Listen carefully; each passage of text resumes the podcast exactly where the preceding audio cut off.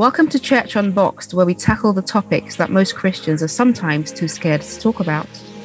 Each week, together with guests, I'll be uncovering issues that have been swept under the rug and listening to people who not only have inspiring stories, but in many cases are the voice of the voiceless. I'm your host, Sarah Tabo, worship leader, singer, and songwriter. Welcome to today's guest, Samuel Leeds. Samuel is a multi-millionaire property investor, best-selling author, and international speaker. Samuel has been investing in property since 2009 and has been involved in over 400 property transactions, with his largest property investment to date being his castle, acquiring an estimated end valuation of 6.35 million pounds. Samuel is also on a mission to share his knowledge around property investments, running the largest property training school in Europe, which has trained over 25,000 students on his live events and over 200,000 students online. As a passionate philanthropist, Samuel started the Samuel Leeds Foundation, under which he carries out his charity work, including his current partnership with the Ugandan government, building schools in which he insists financial education will be taught. Welcome, Samuel.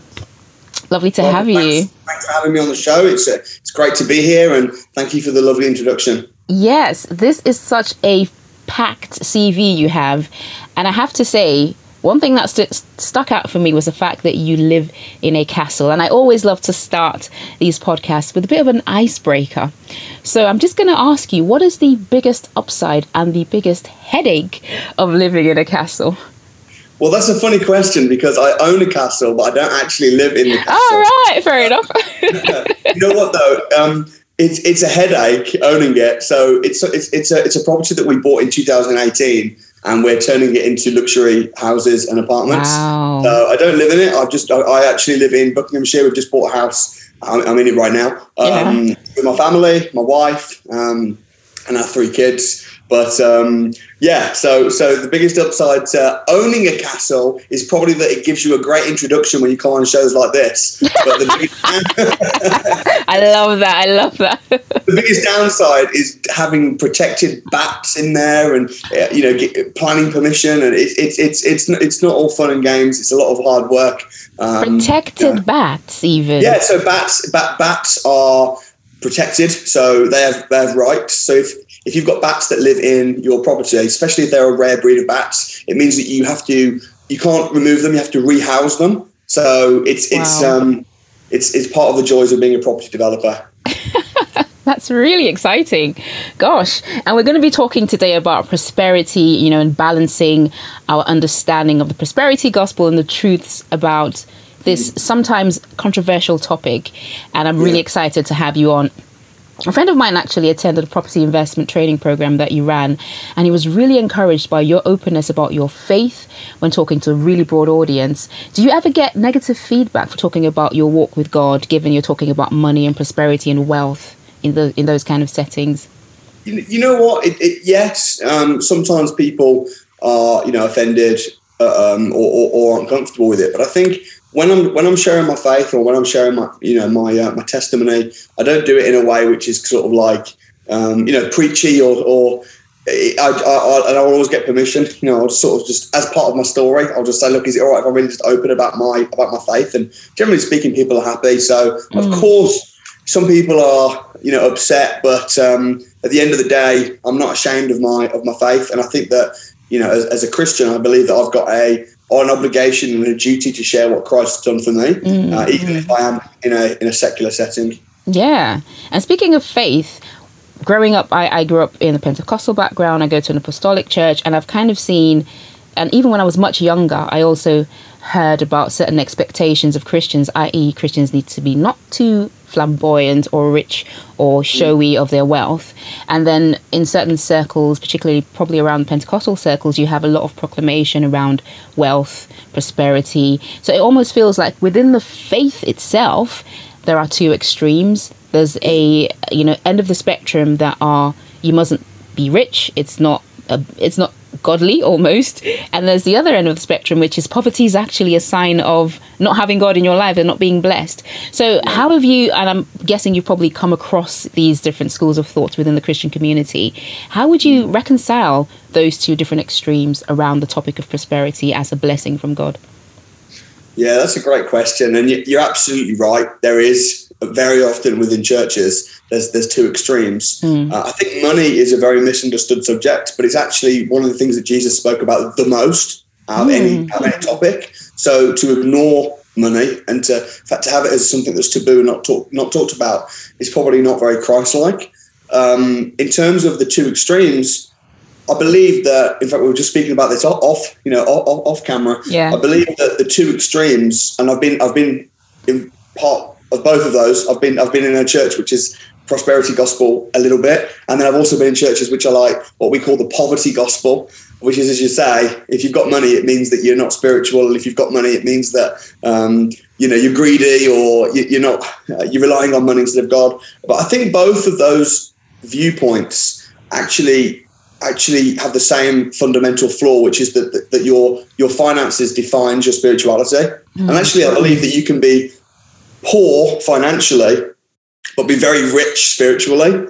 Mm. Um, but I also believe that you can be rich financially and rich spiritually. And I don't think that there's a correlation between the two. And that's when we fall into problems when we think that your your your bank balance defines, you know, how good of a Christian you are, because it really mm. doesn't.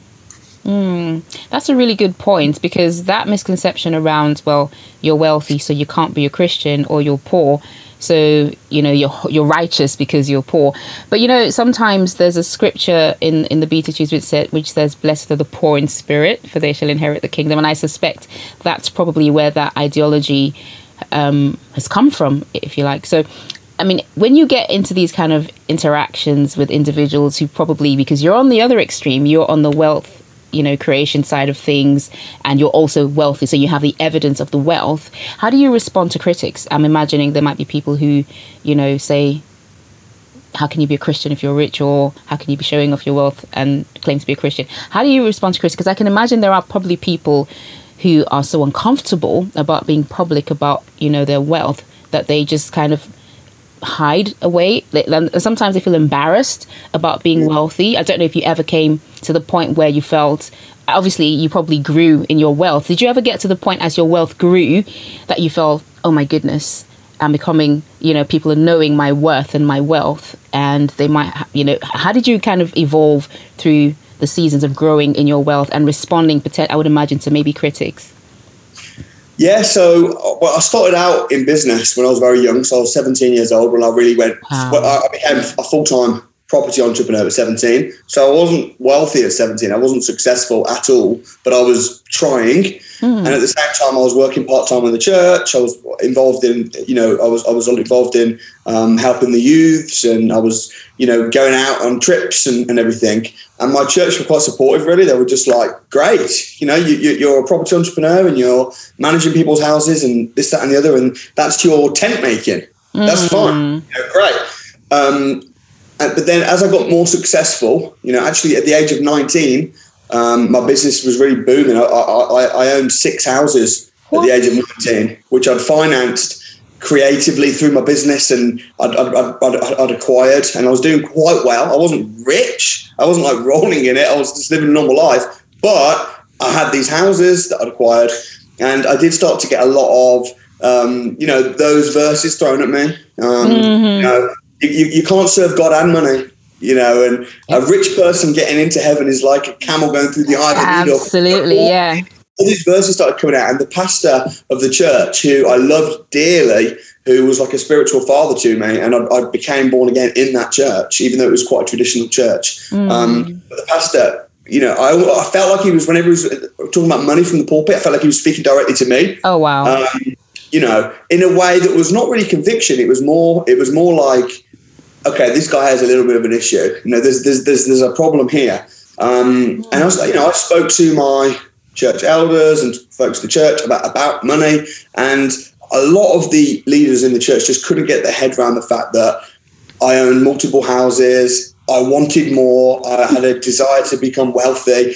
But at the same time, you know, I was tithing and I was giving and I was, you know, so they just couldn't get their head around that. And it was really, really, really challenging. And, you know, the, at, when I just turned 20, I actually got, um, I, I wouldn't say kicked out, but I got elbowed out of the church. Oh, my goodness. Yeah. So that was really challenging for me because it was, they were like my spiritual family.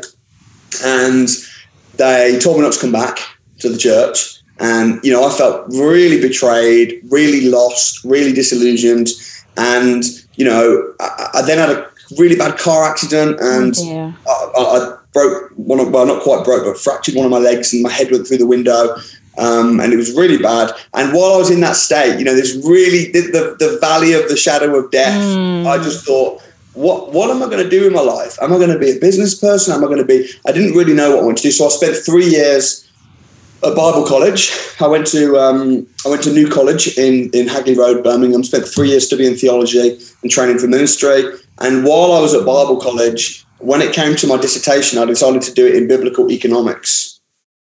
So I studied I studied what the Bible actually says about money, Mm. and I, that was a really a really interesting study for me. And that's when I studied the prosperity gospel, Right. the poverty gospel. What's Jesus actually talking about when he talks about money? And, and really just went through Old Testament and New Testament. And I, fe- I, fe- I feel like that study gave me a real strong foundation to be a Christian in business. And it also stopped me feeling guilty about making money and remembering that it's not about it's not about what it's not about what you have, it's about what has you. Oh, wow. I love that. Can you say that one more time? I really love that.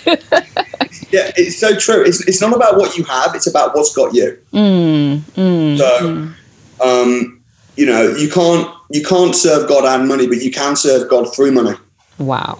Yes, totally. And that's what I realized at Bible college. And, you know, I looked at the context of all these verses. And so what really interesting was when Jesus walked the earth, at that time, the way that people thought about money was very much if you've got money, God is blessing you and you're going to go to heaven.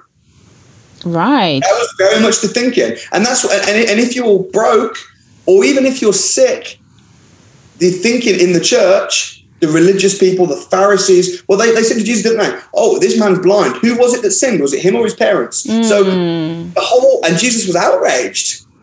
So the whole mindset at the time of the church and of the religious folks and the Pharisees was that if you've got money, God's blessing you, you're going to go to heaven. Look at Abraham. Abraham was blessed. He had money. So Yeah. that was the time. And then and that, that's why Jesus said, actually, um, if you're if you're rich, it's, it's about as difficult going to heaven as going through, going through um, the eye of a, of a, a camel going through the eye of a needle. Yeah. But then he didn't stop there. He said, but what's impossible with the man is possible with God. So I feel like the whole, if you look at the, the context of the times, right, it's like what Jesus was actually saying was when he said it's impossible for a rich person to go into heaven, what he the, the response of the people was like, well, if it's impossible for a rich person, then who can get to heaven? Yeah. And that's the point. No one can. No one can except through me. Not even rich people. No one can go to heaven through their their wealth or through their no. The only way is through me. Hmm. So you know, Jesus spoke out against the rich people because they felt like that was a security that meant that's their ticket to heaven. Now, in 2022, fast forward 2,000 years, many churches have gone the other way, where they say, well, actually, if you've got money, you, you're doomed, and poverty, well, wear poverty like a badge of honor. That means, and it's like, well, no, nothing will save you. Your bank balance will not save you. Having hmm. nothing in the bank or 10 million pounds in the bank, it's not going to save you. It's irrelevant. God doesn't care. It's actually about, do you know Christ? Yeah, yeah. That's that's a fantastic summary, and I have to say, hearing a couple of things from what you said, which is really packed, by the way, the fact that you started at seventeen and you had six properties at nineteen, but then the fact that your church couldn't handle, you know, the wealth that you had, that is really heartbreaking. And we did an episode in the first season on church hurt, and people have been hurt by the church in so many different ways. I never would have thought in a million years that people could actually experience church hurt because they were too wealthy for the church, that is a whole new dimension. But I'm very yeah. yeah. They wouldn't have said that. They wouldn't have said that at the time. They wouldn't have said, "Oh, it's because you're too wealthy." In fact, uh-huh. their reason was um, they said that I was a maverick. Oh. But, uh, as in, like, just a maverick, just someone that just does stuff. And because the, the, I think the actual point, I don't, I don't mean to speak badly of the church. And yeah, yeah. No one's perfect. I'm absolutely not perfect. But I think the key was, you know, they wanted, they actually wanted to, I think they wanted to kind of like employ me, take me, they wanted to control me. Right. But because I was out doing this thing and I had my own money and I was making money and I was, I was, I was submitted to the church mm-hmm. and I was serving the church. I was, but they just couldn't quite hack the whole thing. And, and, and the whole mentality around wealth was that mm. to earn more than you need is greed. When actually, I believe that if you've got the God given capacity and brain to make a lot of money and you're and you're able to, but you don't because of laziness or apathy or fear, then actually that's that's sin. Because we, we won't be judged when we die and we have to face give an account for everything. We won't be judged according to our sins because Christ covered that, but we will be judged according to what we did with the gifts that God gave us. Yeah. So if we've been given gifts, hmm.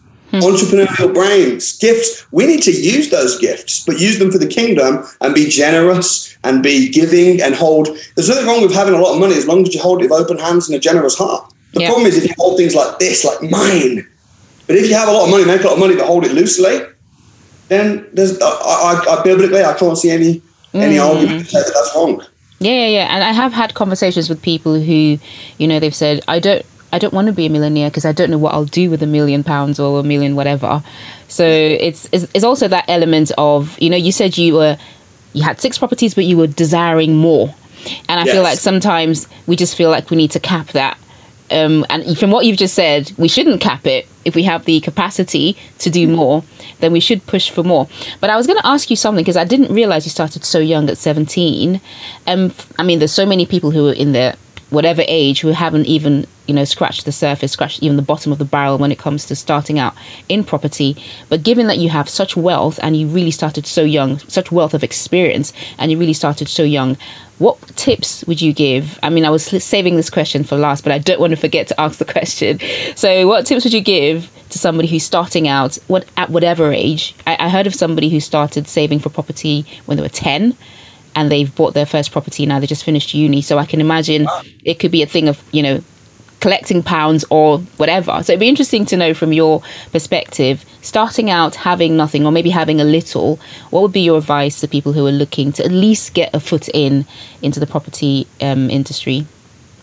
I think if for someone that's wanting to get into property i would say you, you are who you spend time with.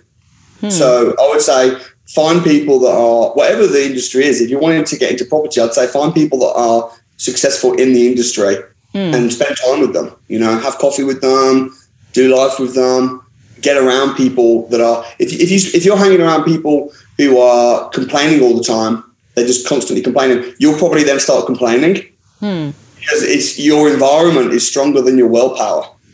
And if you want to be successful in property, then I would say it's going to be really difficult to do it on your own. But if you maybe find, you know, go get some work experience in a company, in an estate agency, um, find an investor that owns just a few houses and has been in the game a few years, mm. and say, hey, could I could I pick your brain over a coffee? I'm really looking to get into this industry. Most people will be honoured and flattered to, to, to, to share their experiences and just mm-hmm. be a mm-hmm. sponge. You know, I'd probably say that. And and saving is good, of course, but you know what? The, house prices are going up so crazy high and everything's going up. The only thing that doesn't seem to be going up is wages. I tell you for right? real. So it's true. Not. And that's the, that's a real tragic. That's a real problem because mm. saving up for, saving up for although I have the deepest admiration for someone that can save from year, age 10 and then save up and buy property. That's incredible. And I say to everybody, yes, you should try and emulate that. But you know what? Saving when you're on fifteen hundred pounds a month or two thousand pounds a month, and the average rent is a thousand pounds, and then bills and food and what is there to save? And even if you're saving like five hundred pounds a month, which is really really hard for a lot of people, you said how many years is that going to take to, to, to, get a deposit? Ten years. By the time you've got enough for a deposit, house prices have doubled, and that's why people are finding it harder to get on the property ladder because saving in this in these times and, and buying a house and then paying down the mortgage, and the whole way that pe- people think to get wealthy is actually it actually worked 200 years ago, but right now the rules have all changed. So the rules of the wealthy it, it, have all changed, and the old school way of thinking of going to school, going to uni, getting good grades. I mean, good. I see so many people now finish uni, university, and they're struggling to get a job, and they've literally spent five years at uni, and now that they're up to their eyeballs in student debt, struggling to get a job, it it doesn't really work anymore. And then they, get a job, two three thousand pounds a month, but then rent's a grand. So food, petrol, everything's going up, up, up, but wages aren't. So it, that's why, and that's one of the reasons why I um, have a property education company because myself, when I started out in property, I wouldn't have been able to succeed if I hadn't have had mentors that mm. have shown me the new way to do things. If I'd have tried to do it with hard work and hustle alone without working smart, hmm. I, I, think I'd still be trying to get my first house right now. Hmm. No one buys a castle from their savings. That's for real. That's definitely right? the truth right there. Yeah, yeah, yeah, yeah. But but you do say you know you can't save. Well, you could, but the chances of ever getting enough to have the deposit for the right kind of house are really slim. So obviously surrounding yourself with mentors. But what other kind of practical things do people or should people, you know, sort of pursue to get on the property ladder? Given there there's hardly any chance to do it by saving or by, by your salary because it's like yeah oh, dudes um, i think i think one of the answers is to realize that before you can become a property investor you need to become a property entrepreneur so instead of instead of trying to save save save when it's hard you got to think how can i actually make more money mm-hmm. how can i make money so the way I became a millionaire was not through property investment. That's not how I became a millionaire. I became a millionaire age 25 through being a property entrepreneur. Yes, I owned houses, but I had a business, and my business was to find property investments, negotiate them, and then pass those investments to wealthy investors and charge a finder's fee. Right. Now, that's called a business. So, that business, which you can start with no money, you don't need money to do that because all you're doing is finding deals, going networking, finding investors, linking the two up. You don't, need a mm. deposit, but every time you do that, you're going to get paid three, four thousand pounds. So if, if you do that ten times, that's enough for a deposit on a house. Mm. So instead of thinking I'm on a salary of two grand a month and my outgoings are two grand a month, I have to cancel Netflix, stop having that morning coffee, and save up twenty pound a month. No, that that will lead to poverty. Yeah. Well, I need to work harder and I need to live below my means. That's going to lead to poverty. So the answer is how can I become valuable in the marketplace and make money? And then I want to make more money and then I'm going to use that money to invest. Yeah that's the, I think that's the uh, that is that is wealth of knowledge right there. That's more valuable than gold. If you ask me, that's some really good stuff right there. I'm hoping people who are listening and watching are taking that away because I've definitely learned something from literally what you've just said. Um, and obviously, you have these courses. Do you run them? Obviously, now with COVID gone, I would imagine you run them in person now, or are they all mm. online at the minute? So um, they're both. We have online version and we have in-person versions. Um, I could just do it online, but I genuinely just absolutely love doing it. So I get a real and I, something really interesting about the um, my training courses. How it began was when I finished Bible college. I was so relieved and just just I was, I was I was so excited about the idea of being an entrepreneur, but also an entrepreneur while walking in my calling. Mm. Because people people sometimes think that if you can you, you know you can be um, an entrepreneur and a bit of tent making, right? Bit of tent making for the real thing, which is ministry. But mm. actually, your ministry may be your business. Mm. I mean, man, I'm, I'm able to reach people I'd never reach if I was just a pastor of a church. Hmm. Now we need pastors and we need out and out evangelists and we need, but we also need entrepreneurs. We also need people to write the checks. Yeah. and, and right, we need we need people to write the checks. So I feel like there's a lot of people in the church who are called to be entrepreneurs. They've got an entrepreneurial flair. They've got a natural ability to make money. Not everyone's meant to be an entrepreneur. Yep. We also need people to be pastors. We need people to be ministers. But some people are called to be an entrepreneur. And sometimes the pastors, instead of in- releasing them into the marketplace to go make money, they bang them over the head and tell them to be on the Sunday school. so when I left Bible college, I'm like, man, I want to release Christian entrepreneurs. So mm. I set up a little company um, called Training Kings, right? Which was a Christian business network, and the purpose of it was to educate and inspire people to find their calling and to step up in, in, in business. And that was sort of the beginning of my training. But then more and more people started saying, "How did you make money?" I'm like, "In property." Can you teach me that? And then slowly it became what it is today, which is a property education school, which mm. is the mm. largest in Europe. And we've, you know, we train thousands. We've got like just just this month, we're training a thousand students in person. In and do you do that in other countries as well? Because you said it's the largest in Europe. So I'm guessing you do other countries, or is it just in the UK? We have students from uh, 42 countries across the world. Wow. But so mostly, you travel as well. You travel to the other countries, or um, you do those really, no most of, the, most of the international students are online students. Right, right. But I do travel a little bit, but it's mostly that's mostly online. But we also have people internationally um, come to the UK to receive the training. Wow. That is, imp- they, they must be really serious. And do you find that obviously with this level of interest in the information, do you get lots of success stories as well from people who've actually applied the knowledge that you share? I have a YouTube channel. Um, I have a show called Winners on a Wednesday. Mm. And every Wednesday, I interview someone that's become financially free, mm. and they've they've absolutely knocked out of the park. Every Wednesday, I've been interviewing a new person. I've been doing that for over three years. Even wow. through lockdown, every single Wednesday, I interviewed somebody new. So yeah, we have. That is insane. And I've, I've even got. Um, I've published. Um, I, put, I recently published a book. Um, somewhere. Anyway, it's called um, Samuel Leeds Success Students. It's got 30 chapters, and every chapter is dedicated towards one of my students. I just wow. out volume two, so now that's a new book. I'm in the process of writing volume three. So the success students are, are absolutely wild.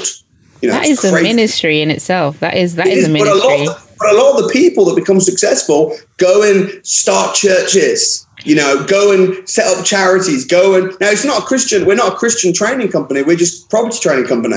But for some reason, we just seem to attract really beautiful people. That's you know, really and, they, and they come and they they become financially independent. They get a few properties, they get a bit of passive income, and then they then go and change the world in in, in, in their in their own way. And it's just for me, it's it's a blessing, man. It is. It's ministry because it's something about prosperity which sometimes we don't fully understand. And you did mention that um, during the course of this conversation is that it's not for us. I recently um, went on a retreat in January and we had this beautiful manor house. Um, the hosts of the retreat are actually quite wealthy as well. I would imagine they're millionaires given they live in a manor house. And the lady kept on going. She's a Christian as well. And she kept on going, We're so blessed but we don't deserve it and it's not for us. And they have this heart of giving, and that's probably why they keep getting blessed. And I feel like if we're chasing, maybe not chasing is not the right word, but if we're aspiring to be wealthy and to, you know, attain certain levels of success and prosperity, we need to see the bigger picture beyond that, which is that it's not really for us. And I think that's probably where people are uncomfortable on the prosperity and the po- poverty gospel is who really is it for? The minute we nail it down to knowing it's not really for us, but it's for, you know, as you said, having charities, having churches, having foundations, reaching out to people. When we nail that, then I, th- I think wealth and prosperity is serving the purpose that God really intended. I don't know what you think about that. Yeah, I think, uh, listen, there's reasonable minds can disagree and everybody makes their money differently. Some people might inherit money, or the bottom line is taking, looking at this completely pragmatically people that are wealthy, whether they be Christians or not Christians, people that are because there's a lot of people that are wealthy that are jerks. There's a lot of people that are wealthy that are. They are. They walk. They trample over people. They've got no mm-hmm. heart. Um, and there's also people that are um, poor that are jerks. So you know. Yeah. So, but, but generally speaking, I mean, just looking at this really pragmatic, people that become wealthy are people that add value to the marketplace. Mm if you bring if you have a valuable product or service and you take that to the marketplace, whether that be good good affordable accommodation, whether that be whatever it is, if it's something mm. valuable, then money follows value. So if you want to be wealthy, okay, so look, I'm just going to make myself really valuable to the marketplace and I'm going to get really good and I'm going to find out what people want and I'm going to give it to them. Hmm. And if you do that, you'll become wealthy. Now, if you're a Christian, you know that actually everything on this earth is leasehold. Yes, that's wow. That's a big nugget right there. Bang on. So, so my net worth was valued at 20 million pounds. But I know actually I'm just a steward. Right? I came into this world with nothing and I'll leave with nothing. Mm. And in, in, in between, I'm just I'm just I'm just looking after stuff. It's leasehold. It's not mine. It's God's. Mm. Everything. The earth is the Lord's, and everything. Yeah. So you know, when, when, when I'm when I'm giving value to the marketplace, I'm making money. I'm, I'm, I'm, employing people. I'm giving people jobs. I'm providing people affordable accommodation and, and, and houses. I'm, I'm, I'm, giving money to my charity. I'm giving money to my church. Um, and and I think that's it. Really, it's really straightforward. And you know, I used to think because I used to be scared to make money because I thought I'd, I'd fall in love with money. Oh man, I'm scared to make too much money in case I get addicted to it. But I realized actually, you know, what was really interesting. I think that loving money doesn't mean having a lot of money. Loving money means loving money. Mm. And a lot of people that love money, they love money. They don't have any. They're the people that they're scratching, scratching the lottery cards, right? desperate, desperate, money, money, money, right? But they don't have any money. Yeah.